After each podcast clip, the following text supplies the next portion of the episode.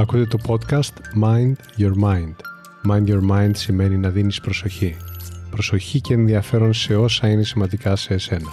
Ένα από τα πιο σημαντικά πράγματα που μπορείς να προσφέρεις στον εαυτό σου είναι ποιοτικός χρόνος. Ακούγοντας λοιπόν αυτό το podcast θα προσφέρεις στον εαυτό σου ποιοτικό χρόνο και έμπνευση. Είμαι ο Κωνσταντίνος Χαραντινιώτης και το podcast μου Mind Your Mind θα σε βοηθήσει πραγματικά να γίνεις ο μάστερ του νου σου, να καλλιεργείς την οτροπία για μια ζωή με νόημα. Καλώς ήρθες. Γεια σας. Πριν πούμε στο κυρίως θέμα του σημερινού επεισοδίου, ελάτε να κάνουμε μια σύντομη άσκηση. Φανταστείτε ότι είναι μια ζεστή ημέρα του καλοκαιριού. Τώρα φανταστείτε ότι βρίσκεστε στην αγαπημένη σας παραλία. Δείτε το χρώμα της άμμου. Ακούστε τα κύματα. Μυρίστε τον αέρα. Φανταστείτε τον ήλιο να σας ζεσταίνει ευχάριστα. Να ζεσταίνει λίγο περισσότερο το γυμνό δέρμα στους ώμους σας. Παρατηρήστε πόσο απολαυστική είναι η αίσθηση της θερμότητας στους ώμους σας.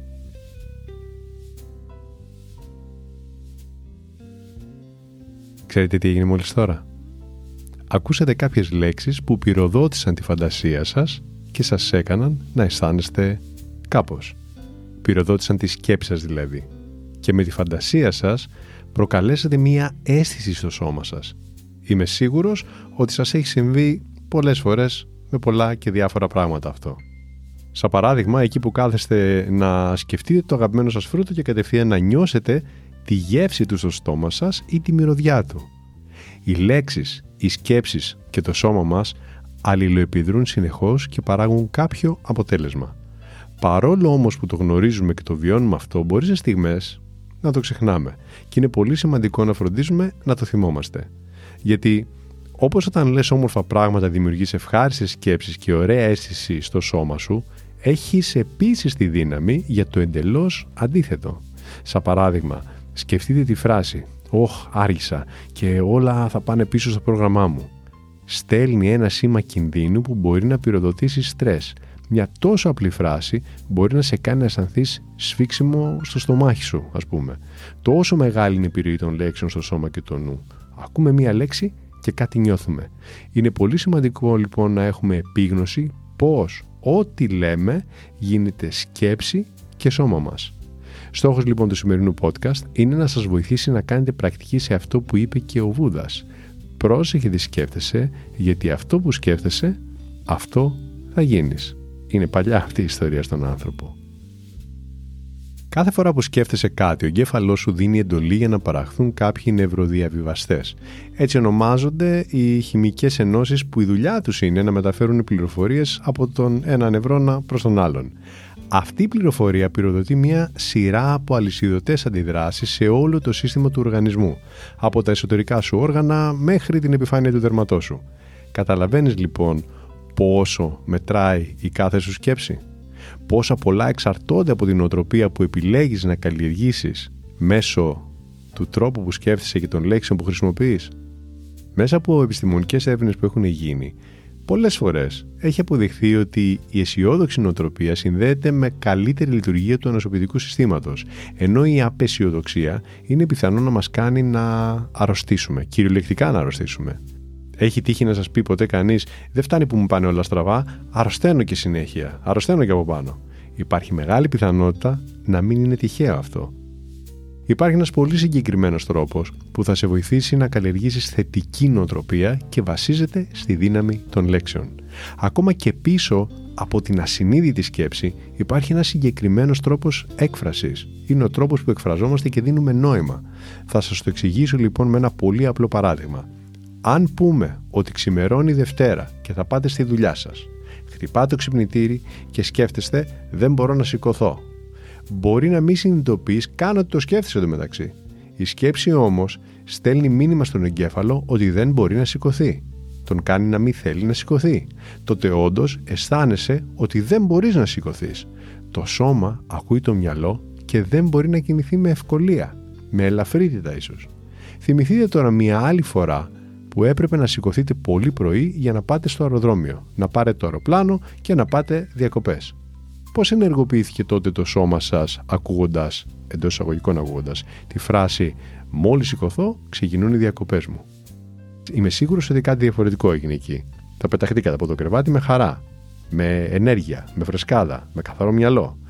Οι διαφορετικές λέξεις δημιουργούν διαφορετική εμπειρία για την ίδια κατάσταση που εμπροκειμένου είναι το παράδειγμα με το πρωινό ξύπνημα. Η πρόταση μου λοιπόν προς εσάς είναι ότι οποιαδήποτε στιγμή διαπιστώνετε ότι η διάθεσή σας πέφτει, σαν παράδειγμα όταν αγχώνεστε ή όταν εκνευρίζεστε, να διερευνάτε ποιες είναι οι λέξεις που ευθύνονται για αυτό ή ποιες είναι οι λέξεις που μπορεί να ευθύνονται για αυτό. Γιατί μεταξύ μας δεν είναι πάντα κατανοητό και ορατό στο πρώτο επίπεδο του μυαλού μας να καταλάβουμε τι γίνεται ακριβώς και ποιες λέξεις χρησιμοποιούμε. Το πιθανότερο είναι ότι θα ανακαλύψετε πίσω από την πεσμένη σας διάθεση κάποιο δεν. Δεν έχω, δεν μπορώ, δεν θέλω, δεν είμαι. Μόλις εντοπίσετε, θέλει δουλίτσα, αλλά μπορείτε. Μόλις εντοπίσετε τι είναι αυτό που αποστρέφεστε, μιλήστε του αλλιώς. Ας πούμε δύο παραδείγματα για το πώς αντιστρέφεις το δεν. Δεν θες να βρεις κίνηση γιατί σου δημιουργεί στρες. Πες έχω ειδοποιήσει ότι θα αργήσω και είμαι καλά. Μπορώ να ελέγξω πολλά πράγματα, όχι όμως την κίνηση. Μπορώ να ελέγξω τη διάθεσή μου. Είναι ένα ωραίο μάντρα, μια ωραία δήλωση αυτή. Αναγνώρισε δηλαδή ότι η κίνηση στο δρόμο είναι ένας παράγοντας που δεν περνάει από το χέρι σου και πες είμαι OK με αυτό. Βάλε μουσική και τραγούδισε τους στίχους από το τραγούδι που ακούς ας πούμε. Να ένας άμεσος τρόπος να δώσει ένα θετικό σήμα στο μυαλό σου. Δεύτερο παράδειγμα. Δεν σου αρέσει ο τρόπος που σου μίλησε κάποιος και το σκέφτεσαι σε βαθμό που μπορεί να σου φέρει μέχρι και πονοκέφαλο; Εντόπισε τι ακριβώς έθιξε αυτός με το λόγο του. Συνειδητοποίησε ποια δική σου ανασφάλεια ίσως; Πυροδότησε. Κανείς δεν μπορεί να σε αγγίξει με το λόγο του. Αν εσύ δεν αποφασίσεις να του δώσεις βαρύτητα. Η απόδοση νοήματος λοιπόν που εσύ κάνεις είναι που σε επηρεάζει πραγματικά.